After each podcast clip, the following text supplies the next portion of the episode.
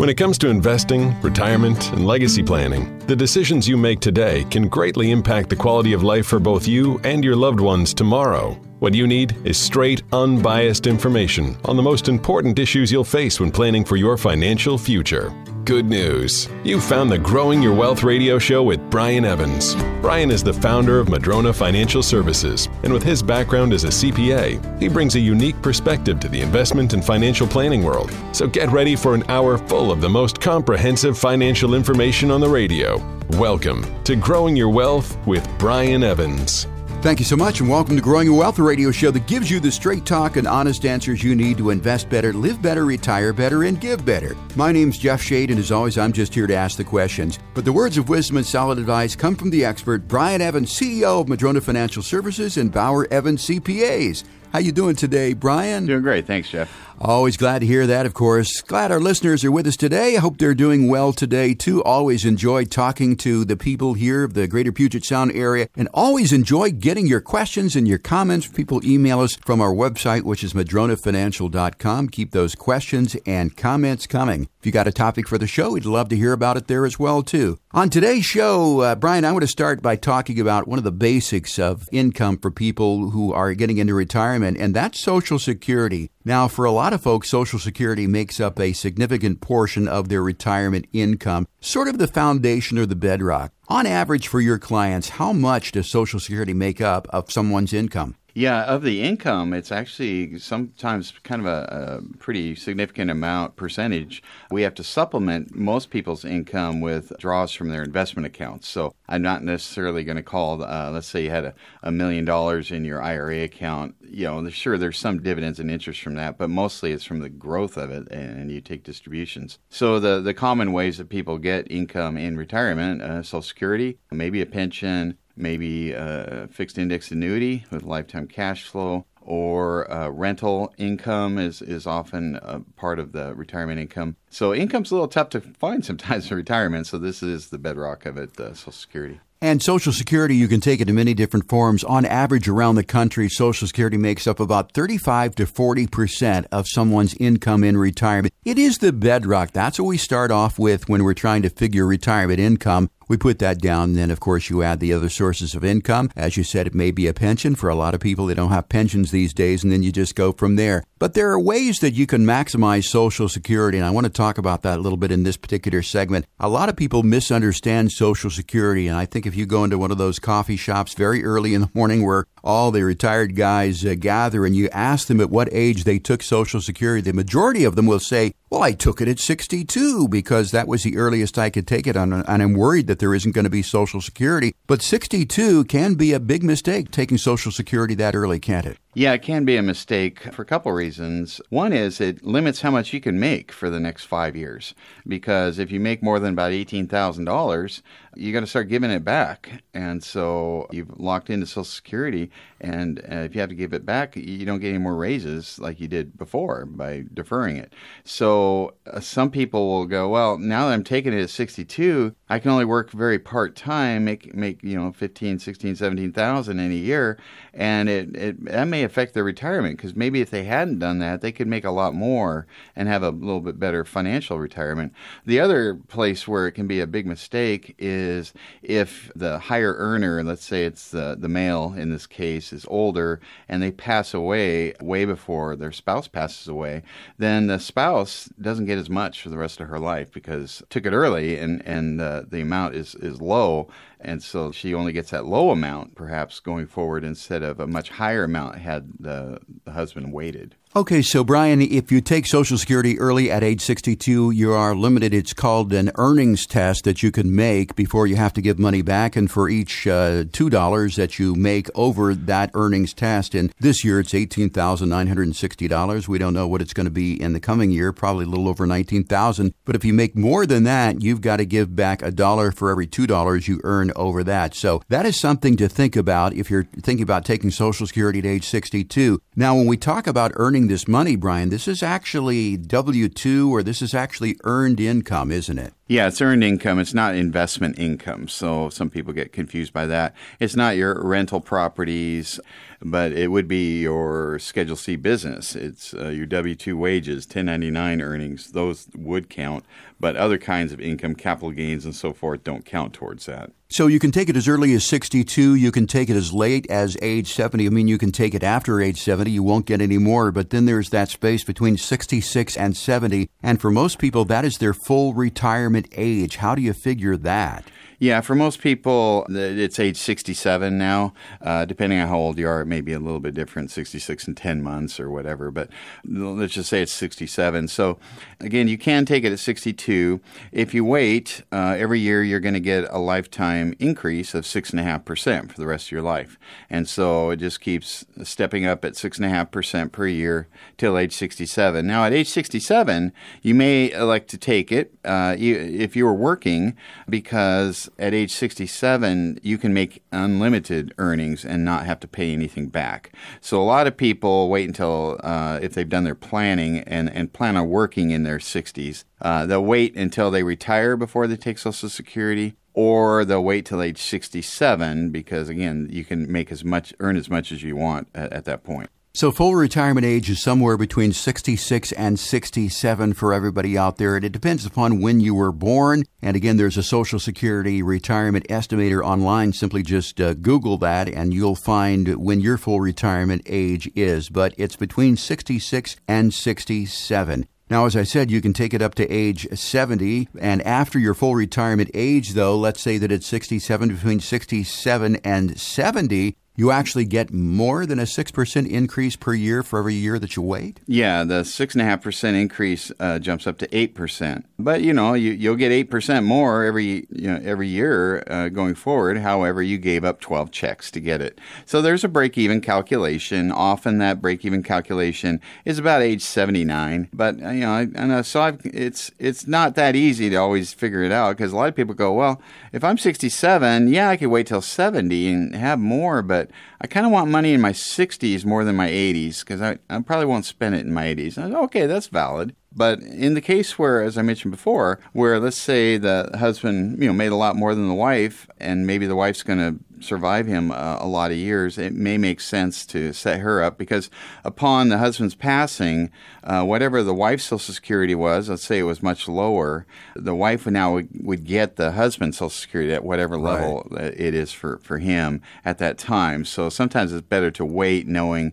that there'll be a lot more paid out for a lot more years if she's younger, healthier, more long lived. And that's a good point too, uh, to wait until age 70 because if you get more, she gets more. If you would happen to pass away, there's also a spousal benefit and let's say that uh, the younger of the spouses, let's say the wife in this case, takes it at age 62. That is before full retirement age. And then the husband in this case takes it at full retirement age 67. In his case, she doesn't really get quite half of his Social Security check. It's actually reduced, isn't it? Yeah, it is reduced. And, and so there's a lot of combinations and permutations if the ages are kind of close.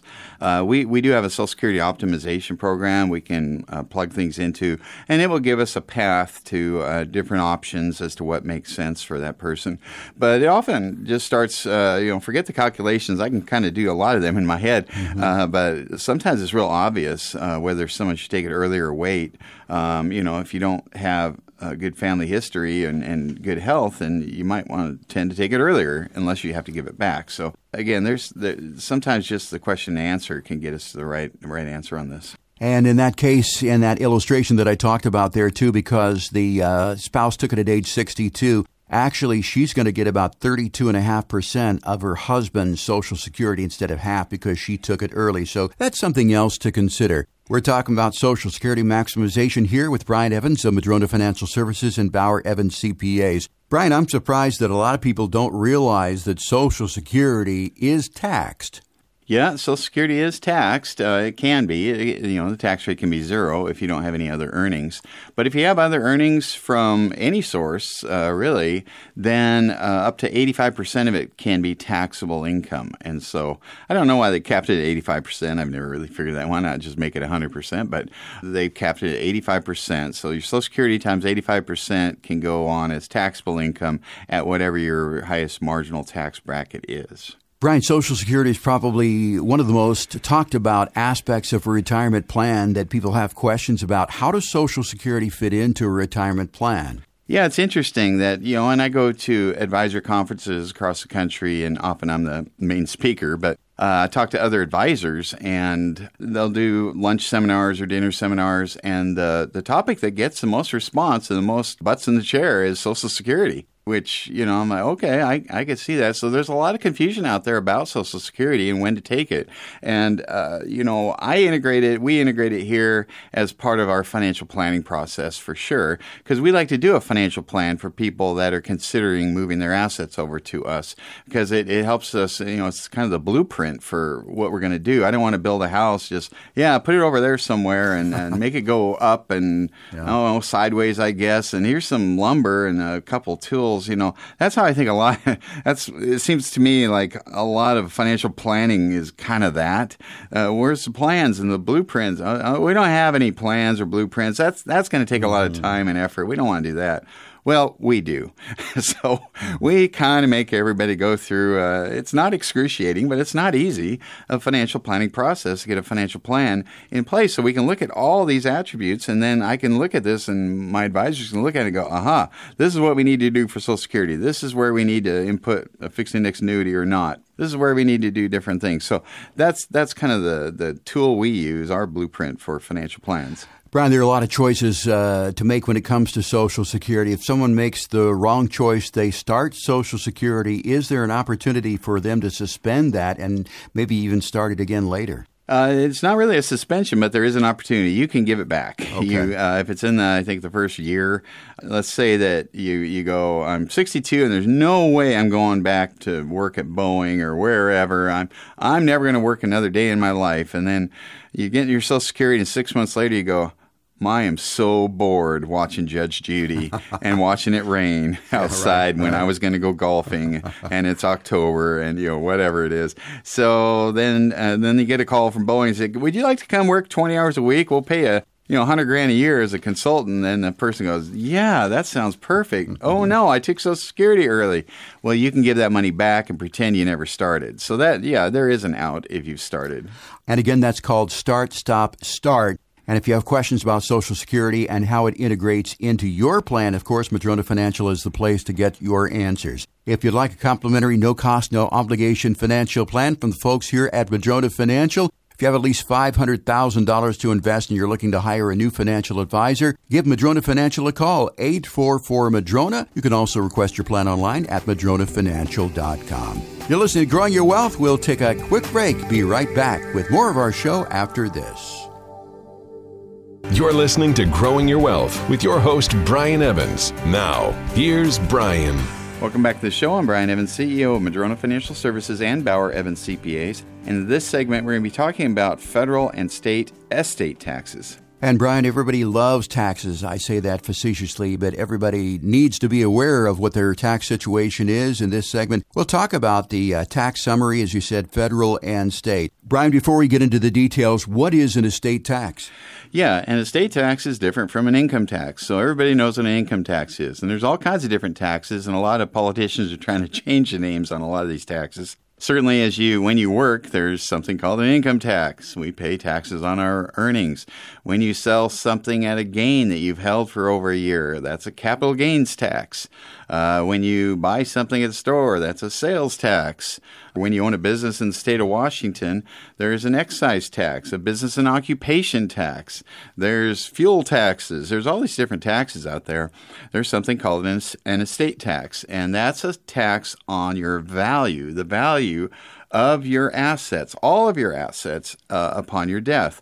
And I mean everything. It's your your retirement accounts, your house, your investments, uh, your stuff, your cars, your your furniture, it's everything. So the federal government says you can have a certain amount that we're not going to tax you on. In the state of Washington, same thing. You can have a certain amount we're not going to tax you on. But over and above that amount, we're going to nail you. So, and and the state's threshold is much lower than the federal threshold currently, and these numbers can change, and they change all the time. But that's what it is. It's a tax on all of your assets upon your passing, unless you're married and uh, you you get a you get a delay. Uh, certainly, the assets from the deceased spouse can go to the surviving spouse without paying the tax, but now they're loaded up in that surviving spouse's estate, and that may make for a very taxable estate later. So, Brian, as you said, there's a federal and there's a state tax. And as we said, these figures can change. In the state of Washington, how much can you pass on without incurring an income tax bill?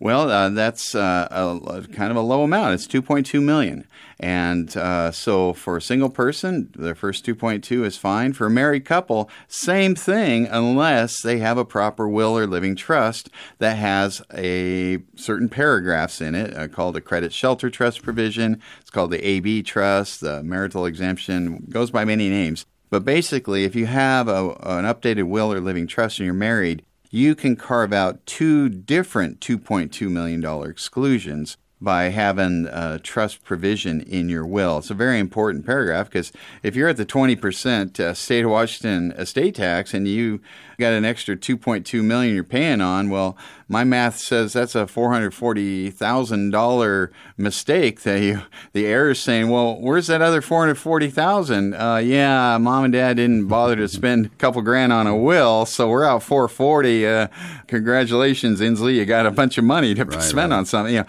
so most people don't want to have that, you know, conversation. Their kids talking about them uh, someday about that. So get that uh, will or living trust updated and make sure, because a lot of people, you know, it used to be I'd talk about 2.2 million. They go, I don't have that kind of money. I'm like, oh yeah, you do. Your house is now worth a million and a half. Oh yeah, and my oh yeah, my retirement account's way up too. And oh gosh, you're right. I never thought of it, but we're multimillionaires, aren't we? Yep.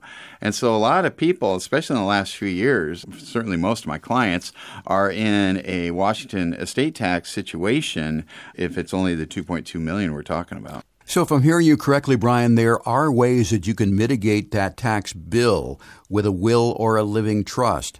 Oh yeah, yeah. There are definitely ways. Um, one of the jokes I make uh, because Washington is one of the only states that has a really low estate tax threshold, and so uh, one of the jokes I make with a lot of my clients is when you start feeling not very well and you're older, go ahead and move to Texas or Arizona or someplace yeah. else, Florida.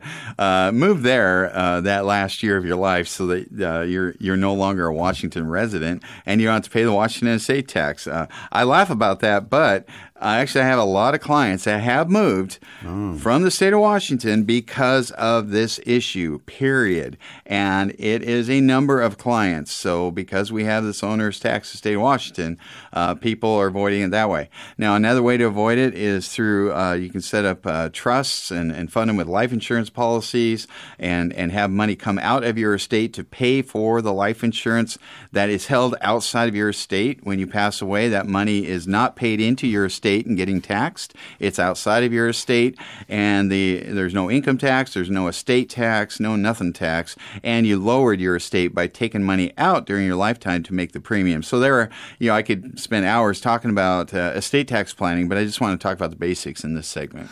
So at Madrona Financial Services, you can talk about this stuff, but if you do want a will or you want a, a living trust, you would go to an estate planning attorney. Is that right? That is correct. Yeah, there's certain things that we we don't do at Madrona Financial. I'm glad you brought that up. We do not list real estate for sale. Mm-hmm. We are not a bank. We are not attorneys. We can't draft legal documents. So, wills and living trusts are legal documents. And so, yes, you would want to consult an estate attorney and get that done right. But if someone doesn't know an estate attorney and you're a client of Madrona Financial, do you have estate planning attorneys that you know and trust that you work with regularly? Absolutely. So we can work with yours, no problem. Uh, or if you don't have one, we'll provide one for you. So let's say that a client does go to an estate planning attorney and gets this will or living trust. I mean, they pay the attorney. Does it ever happen that that's the end of it? They don't do anything else? Well, often, uh, in fact, I'd say most of the time I've seen somebody do a living trust. They actually don't execute the okay. what they have to do. They get this big old uh, notebook. They pay a lot of money, and they go. They take it home. They put it on the shelf, and first page, if they open that notebook, says you have to do these things. You have to retitle all your assets oh. into the name of the living trust. And a lot of people don't do that. So make sure that not only do you get the document drafted, but you actually uh, go through with what it says to do. So, Brian, we've talked about the state of Washington. What about the federal? Yeah, the federal, I, I talked about the state of Washington first because, uh, well, we're in the state of Washington and that affects a lot more people. Now, the federal exemption is higher. Uh, it changes from time to time depending on the administration. I'm not going to say what the amount is because by the time you know somebody goes back and listens to this six months from now, they're going to go, wait, that changed. So, so I won't even say what it is, but it's it's higher than the state of Washington one, and the same same applies if you have a very high dollar amount estate, you definitely want to make sure your will or living trust is updated because think about this. Let's say you have a $50 million estate and you know you, you didn't uh, get the two halves uh, for federal purposes. Instead of a $440,000 uh, mistake, like I said, it can be for the state of Washington, we're talking millions of dollars of extra tax you would have to pay. That's a pretty expensive uh, mistake. So uh, definitely get get your will or living trust updated. Uh, I say that over and over. But the reason I say that is, uh, you know, my clients are great and the people I talk to all the time. I'd say about fifty percent of the time I'm talking to a new client prospect, they do not have an updated will or living trust or one at all. And so uh, it's nothing to be ashamed of. It's just okay. This is just another thing we should check off. We should have a financial plan done. Check. We should have the will or living trust. Check. We should have a uh, take a look at our income and expenses for the rest of our life. Check. We should have proper asset allocation uh, between stocks, bonds, cash equivalents, fixed index annuities, Delaware statutory trust, rentals, uh, whatever it is. Check. So these are the things that are really important in the process, and this is just a piece of it. The federal estate tax work that we would do. Brian, you said earlier that only about 50% of people have a living will or trust. Why is that? Well, I think the biggest reason is, um, and it's it has partly to do with why I even uh, started Madrona Financial in the first place uh, within Bauer Evans CPAs way back in the day, and it's because most financial advisors are prohibited from giving income tax advice, estate planning advice, because they're not licensed CPAs. And most people do not have an estate attorney on their speed dial. Okay, they just don't. Most people's CPA can fill out the forms. So I can, you know, when you die, I can fill out the, the 706 or the, or if you do a gift, a 709 or whatever. I can I can fill out the forms, but I'm not really a planner. Most CPAs cannot give investment advice, so they really can't talk about premium finance, fixed index, universal life within an irrevocable life insurance trust, and the annual Crummey Trust letters that have to be provided when you make those gifts. I, you know, I'm tr- nerding out here on purpose. so it's because it's a very complicated area that that you you need the investment products, you need the CPA knowledge and background, the tax taxation knowledge, the the financial planning knowledge. You need all of this uh, working together, and that just is rare in our industry. These these different disciplines do not work together very often at all. We've put that together here at Madrona, and I'm really proud of that. That we can work with that. We're talking about estate taxes here, both federal and Washington, here on Growing Your Wealth. If you have questions about that, of course, contact Madrona Financial Services and ask your specific questions. Once again, if you have at least $500,000 to invest, you're looking to hire a new financial advisor, you want someone who can discuss these higher end level topics like the estate tax, federal and Washington state, contact Madrona Financial Services to get that plan. The number 844 Madrona, 844 M A D R O N A, or you can also get your plan online by requesting it at madronafinancial.com. You're listening to Growing Your Wealth with Brian Evans. Thank you so much for joining us. We're going to take a quick break, be right back with more of our show after this. Now, back to more of Growing Your Wealth with Brian Evans. Welcome back to the show. I'm Brian Evans, CEO of Madrona Financial Services and Bauer Evans CPAs. And in this segment, we're going to be talking about step up in basis and inherited and gifted assets. And Brian, one of the most effective ways to leave assets to a spouse or loved one is to take advantage of the step up in basis. So, for those people who do not know what that is, what is a step up in basis? Yeah, I will uh, explain it first with an example. So, let's say that you paid $1,000 for Microsoft stock way back in the day, and now it's worth $101,000. So, when you sell it, there's a $100,000 taxable gain. If uh, husband and wife own this stock uh, and they sell it, again, 100,000 taxable gain at the capital gains rate, and so that's what's got to be paid. But let's say that either one of the spouses passes away, and uh, the day, you know, the month after they pass away, that share of stock is sold for the 101,000. The new cost basis is no longer the 1,000 you paid. It's been stepped up to the fair market value at the date of death. So at the date of death, the fair market value was 101,000. So the new cost basis is 101,000. So whatever that those shares are sold for, the 101 will be subtracted from the proceeds to figure out your gain or your loss. So, Brian, with a step up in basis, this has been quite beneficial to someone who is leaving a house, a home, some sort of real estate. But as you said, it can be a lot of other things other than real estate. Yeah, it can be a lot of assets. Uh, it's almost easier to say what doesn't get a step up in basis. So, what does not get a step up in basis is your retirement accounts. So, any IRA, 401k type accounts do not get a step up in basis. Annuities do not get a step up in basis. Installment contracts do not get a step up in basis. But basically, everything else that you would own would receive the step up in basis. And that, that rule is different in, uh, for instance, in the state of Washington than it is in a common law state. So there are nine community property states. State of Washington is one of them. When one spouse passes away, all of their community assets that are not, you know, retirement account, installment sales, annuities, all of their other assets get a full step up in basis. Now, if you're in one of the 41 common law states, you do not get the full step up in basis, you get a half step up in basis. So, if an asset is though placed in a trust, I mean, can you still do the step up in basis? Uh, if it's a revocable living trust, yes. If it's an irrevocable trust, no. That mm-hmm. irrevocable trust is now a separate entity. It didn't die when you pass away, so uh, the basis uh, remains what it was going there. And that's why I want to talk about gifting. Let's say that uh, in our example, uh, husband and wife own the, the Microsoft stock, it's worth $101,000. And they go, We don't want to sell this and pay the tax on it, but we want to, our kid to have it. We're just going to give it to our kid, and, and then he's going to sell it. Okay, well, when you gift something, you're also gifting the basis. So you just gifted the $1,000 basis. And let's say that the kid didn't sell the stock and one of the parents passes away. There is no step up because the parents don't own the stock anymore. The kid does. And so if the kid sells it, the basis is $1,000. So the kid would have a $100,000 gain because the asset was gifted. Now, let's say instead, uh, it was inherited by that, that kid. Well, if it's inherited money, then there was a step up in basis. So now you got the $101,000 stock and you say, okay, how much do I owe in tax? Well, nothing.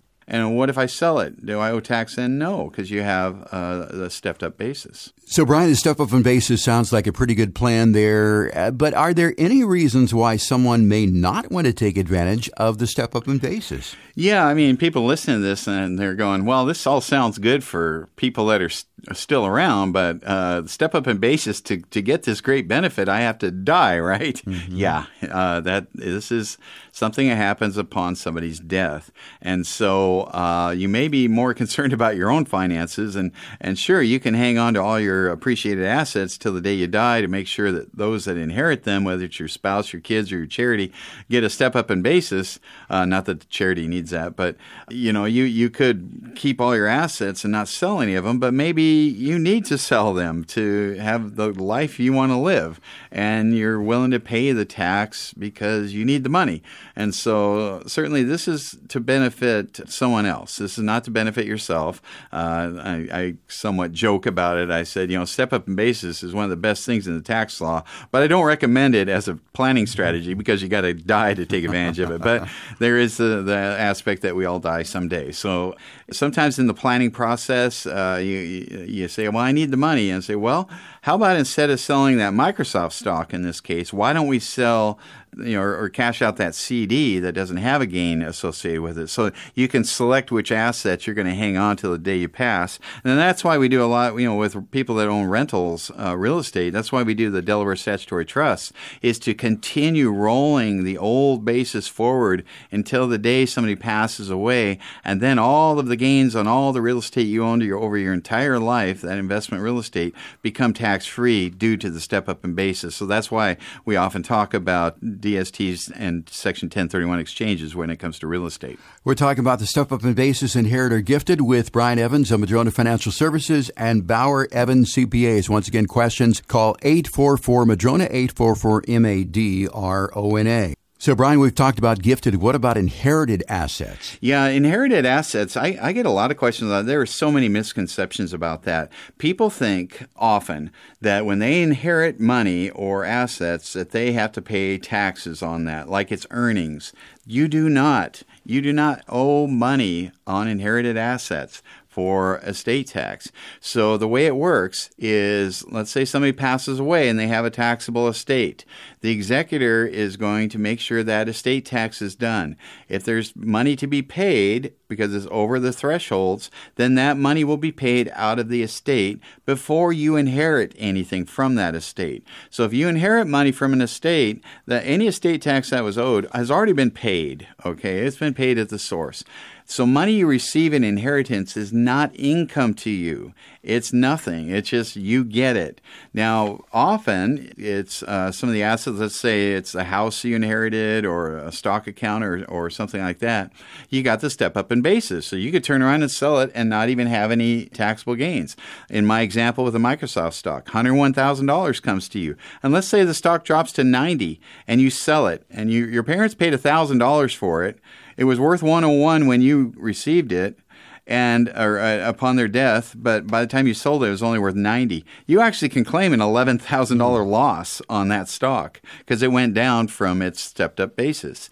If you inherit an IRA account, however, when you cash that in, you will pay tax on it. You usually have about five years to do that with. So inherited assets can have taxation if they're retirement account assets, but often they don't have any taxation. They certainly don't have the estate tax. That's already been paid at the source. So, Brian, explain a scenario involving real estate and this topic. Yeah, so let's say that you had a uh, real estate that you paid $500,000 for and you've owned it for 20 years, and uh, let's say it's not in the state of Washington, it would be a bad example. It didn't go up in value that much. It's worth 700000 And uh, you say, well, I'm going to sell it, and I might as well just pay the tax because I only have uh, a little bit of a gain, you know, 200,000 in this case. Uh, well, that that's not exactly true because if you've owned the real estate long enough, you've been taking depreciation deductions on it your whole life. And so now the cost basis is no longer the 500,000 that you paid. It might be down to about 200,000 in this case. So if you sell it for 700, even though you paid 500, your actual cost basis has been lowering every year by the depreciation. And you would have depreciation recapture to pay tax on if you sell that that asset. So, uh, to avoid the $500,000 gain, what you would want to do is if you sell that asset, do a Section 1031 exchange and either buy replacement property or buy a Delaware statutory trust where you don't have to be the landlord, and you will continue to roll uh, that, that $200,000 cost basis in this asset, in this example, will continue to roll into your new properties. And so they will have low basis, but if you uh, still own them, either you or your spouse passes away in the state of Washington, Washington, then uh, you'll, you'll, get a full step up. So not only is the capital gain stepped up, but all the depreciation recapture that was sitting there waiting to be taxed mm-hmm. goes away permanently through the step up in basis also. Brian had to chuckle a little bit there because, I mean, we've been doing this for about seven and a half years, and every week I'm still impressed at your depth of knowledge about these particular types of advanced topics here. And it occurs to me that your average financial advisor in a strip mall or something like that is probably not going to be able to talk as in depth about this sort of thing, right? Well, I'm going to toot my own horn, I guess, and say, yeah, you're probably right about that. but you know, hey, I, I, I paid the paid my dues. Yeah. I'm, I'm, the one that sat on the beach with the master tax guide year after year. Mm-hmm. So, uh, and uh, did the work to become a partner of a CPA firm before I ever thought about become a financial advisor. And that's what I love about this firm. Uh, we've got seven advisors here. Uh, boy, there's a depth of knowledge here. Several of them are CPAs, mm-hmm. and uh, uh, we have a whole CPA firm too to turn to for advanced advanced tax questions. And certainly I'm a resource for the advisors here. I don't do a lot of the new client meetings anymore. Uh, my advisors do, but they always are talking to me. Every day I'm talking to my advisors about the cases we're working on together and, and uh, what, what the best options are. And again, that is one of the great benefits here of Madrona Financial Services and Bauer Evans CPAs is not only the financial advisors, but the CPA part of it as well, too. And as you said, Brian, many of the advisors are also CPAs, so they're not only across the hall, but they're across the other side of the brain as well, too. If you have questions about this particular topic, step up in basis, inherited or gifted, You simply call 844 Madrona. That is the same number to call if you have at least $500,000 to invest and you're looking to hire a new financial advisor.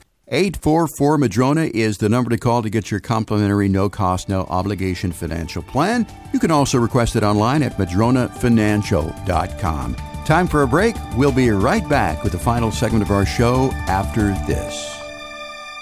Now, back to growing your wealth with Brian Evans.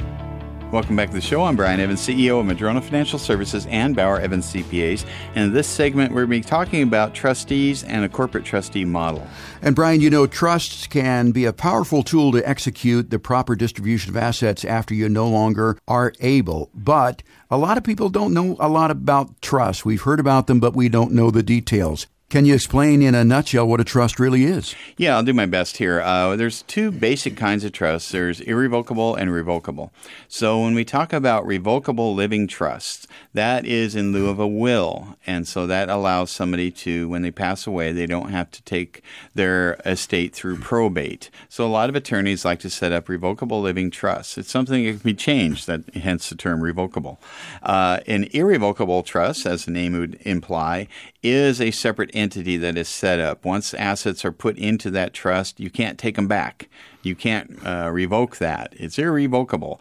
And so every trust needs, uh, every irrevocable trust certainly needs a trustee. So somebody's kind of in charge. So think of the trust as a its own little corporation, and every corporation needs a CEO. Well, this trust needs a CEO, and that CEO is called the trustee. Okay, so Brian, every trust needs a trustee to perform the required task. So, what are the options for trustees? Well, often uh, a family member is named. You know, and the, and the, reason I wanted to talk about this topic today is because that's not always the best CEO. Uh, think about your own kids. Would you put them in charge of your corporation. You know, if you had one, would you make them the CEO? Maybe not. Maybe you would. It could be your brother and sister. Would you put them as a CEO? Maybe not. Maybe you would. Your spouse can be a, a trustee, um, and that and that can have some benefits and some detriments too. So I did want to talk about some of the scenarios that, that I have seen happen, but you need to be very careful about who you select as your trustee and as your contingent trustee in case something happens to them. I remember once I was talking to this fella and he was in his 80s, and we were talking about uh, what happens to him, you know, to his wife, and well, you know, uh, then the money goes into trust for her. And I said, well, who do you, who did you name as trustee? He said, well, I named my brother, and I'm looking at this guy going. Your brother, yeah, my older brother. I'm like going, oh, how's he doing? You know, oh, not so good. He's 87. He's got uh, early dementia. Wow. I said, well, Okay, so he's going to be the trustee in charge of the money to take care of your wife when she's got dementia, and he already he's way ahead of her. Some, hmm, I, I don't think this is going to work out too good. Do you have anybody else? He said no, and so I said, okay, well, we want to update this will, and we want to name a different trustee and successor trustee within it. So, could you appoint someone else a trustee besides a family member, such as a big bank, or are there corporate trustee models?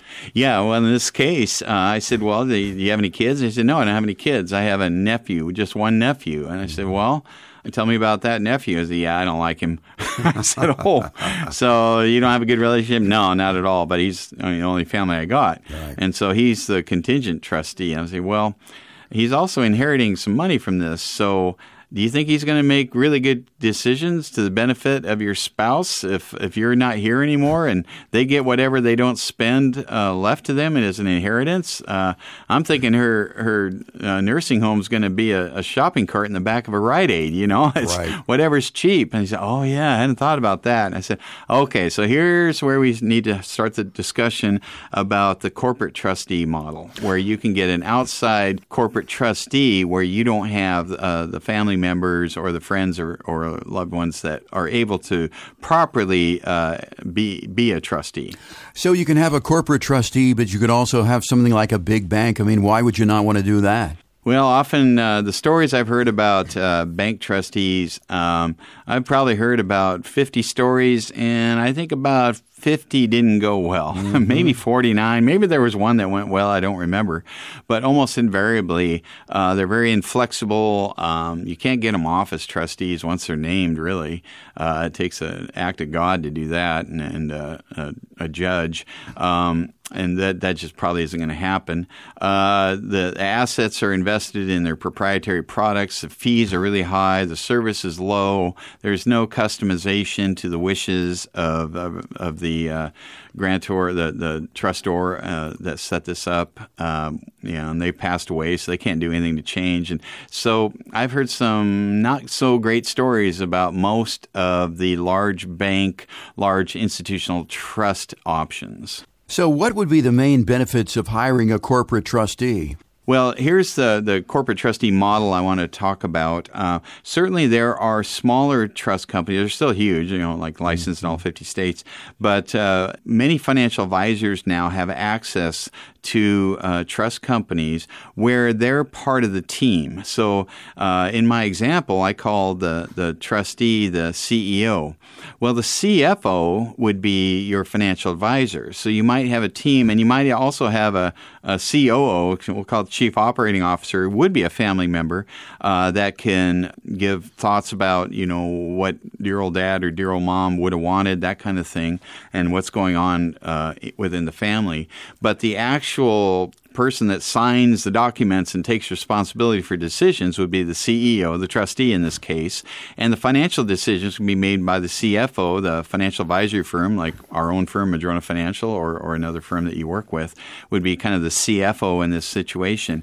And so when uh, family members are upset with the decisions, they can't go after the family member. The family member says, "Well, it wasn't me that made the decision. It's trustee, go go talk to them, and that's the CEO, and they've they've got thick skin, so they, they're not worried about uh, arguments and so forth because they've taken the emotion out of it. So it's a gr- really great model when you get the the group working together. Uh, the again the family influence, if that's possible, the financial advisor and the corporate trustee. Brian, if someone has decided that they do want to use a corporate trustee, there are many corporate trustee companies out there. What are some of the questions? I mean, how would you vet a corporate trustee? That's not easy to do. Uh, as as somebody listening to us today, I, I, would say I'm, I'm not sure how I'd really answer that. I have vetted uh, corporate trustees. Uh, I'm I have a particular national advisors trust that I work with. They're licensed in 50 states. Uh, they're who uh, my clients will often put, often they put as successor. Um, so maybe their spouse is going to be trustee, and then if the spouse is unable or unwilling to be trustee, the successor is National Advisors Trust work, working with us. Uh, where they have kids that they know they're going to fight um, and they want to avoid that, uh, they'll they'll name National Advisors Trust in their will as trustee or successor trustee. And so that uh, I, I, know that it's named in a lot of my clients' wills and living trusts currently, and so we would be able to uh, be part of the solution going forward. And where this can be really important is, let's say you want to leave a, a beach house in the family. Well, if you if you put that, uh, you tell you know a big bank or something about that, they're going to go, okay, sure, whatever. And but then when you die, they're just going to sell the beach house. Sure. They're not going to keep it. That's work. And so you want to find a trustee. I think a big question is can you uh, deal with uh, non-traditional assets? How do you do with those? Are, are you going to be able to keep them? Are you going to be able to carry out the wishes of the trustor that set this up, the, the person that's going to pass away someday? Uh, that's, I think, the biggest area. Or are you just going to sell everything and put it in your own proprietary products? Brian, you know, having a corporate trustee sounds like a pretty good idea. I can see the benefits of that, but are there any detriments to having a corporate trustee? There are always detriments. Thank you, Jeff. We bring this up every show. yep. For everything, there's positives, and everything, there's negatives. Uh, detriments to a corporate trustee is it it can be more expensive. You have to pay to get this service done, whereas maybe a family member wouldn't charge as much if you pick the wrong trustee, uh, as I mentioned, if it's a big bank, they might be very impersonal, sell all the assets, and, and not really follow the wishes. So make sure you have to make sure you vetted your your trust company. And as I said, that's not easy to do. You're putting a lot of reliance on your financial advisor to do that for you. Uh, once you've named a corporate trustee, uh, someone can't just undo that later. It's it's almost impossible. So those those are probably the reasons why you wouldn't want to do it. Uh, but uh, certainly the corporate trustee that I'm talking about is, is very very low fees relative to banks, and I think it's a great model when working with a financial advisor to have uh, somebody that's uh, separated emotionally from the decisions that would have to be made, rather than putting that on a family member. Almost certain, I've seen it a million million times. You know, a family member gets named, the other family members aren't talking to him after a short period of time because mm-hmm. they're not doing exactly what they want him to do, and they don't trust him or what anymore, and and then the family blows up. So this is a way to, uh, you know, the on the benefits side, maybe keep a family together from fighting because uh, money does funny things to people. Oh, yeah. uh, I'm sure everybody listening has an inheritance story that didn't oh, yeah. go well. And I know you're right about that, Brian. And the corporate trustee model, it can be good, but it may not be right for you. If you have questions about a corporate trustee model, simply give the firm here a call, 844 Madrona. And you can also ask your questions online by visiting madronafinancial.com. If you have questions about anything that we have spoken about on the show today, certainly you can call those in to 844 Madrona or ask them at madronafinancial.com. Also, $500,000 or more to invest, and you're looking to hire a new financial advisor. It's not going to cost you a dime, no cost, and no obligation whatsoever to get your complimentary financial plan. 844 Madrona or online at madronafinancial.com. And before we go today, for those people uh, listening to us on the radio, we certainly do love your company. But if you'd like to listen to us as a podcast, our show is also on podcast platforms. Wherever you get your podcast, simply search Brian Evans Growing Your Wealth. We've got well over a hundred episodes right there. I'm sure there is one that will apply to your specific situation. Out of time for this week. Brian, thank you so much for your time. Thank our listeners for their time. Get out there, have a great weekend in this great part of the country that we live. We'll talk to you again next week with another edition of Growing Your Wealth. No statements made during the Growing Your Wealth radio show shall constitute tax, legal, or accounting advice. You should consult your own legal or tax professional on your individual information. Brian Evans of Madrona Financial Services is licensed to offer investment advisory services through Madrona Financial Services LLC, an SEC registered investment advisor. Insurance products are offered through Madrona Insurance Services LLC, a licensed insurance agency and an affiliate of Madrona Financial Services. Past performance is not a guarantee of future results. Investors cannot invest directly into indexes. No investment strategy, including asset allocation or diversification, guarantees a profit or guarantees the avoidance of loss. Financial planning is an important tool that does not guarantee specific outcomes.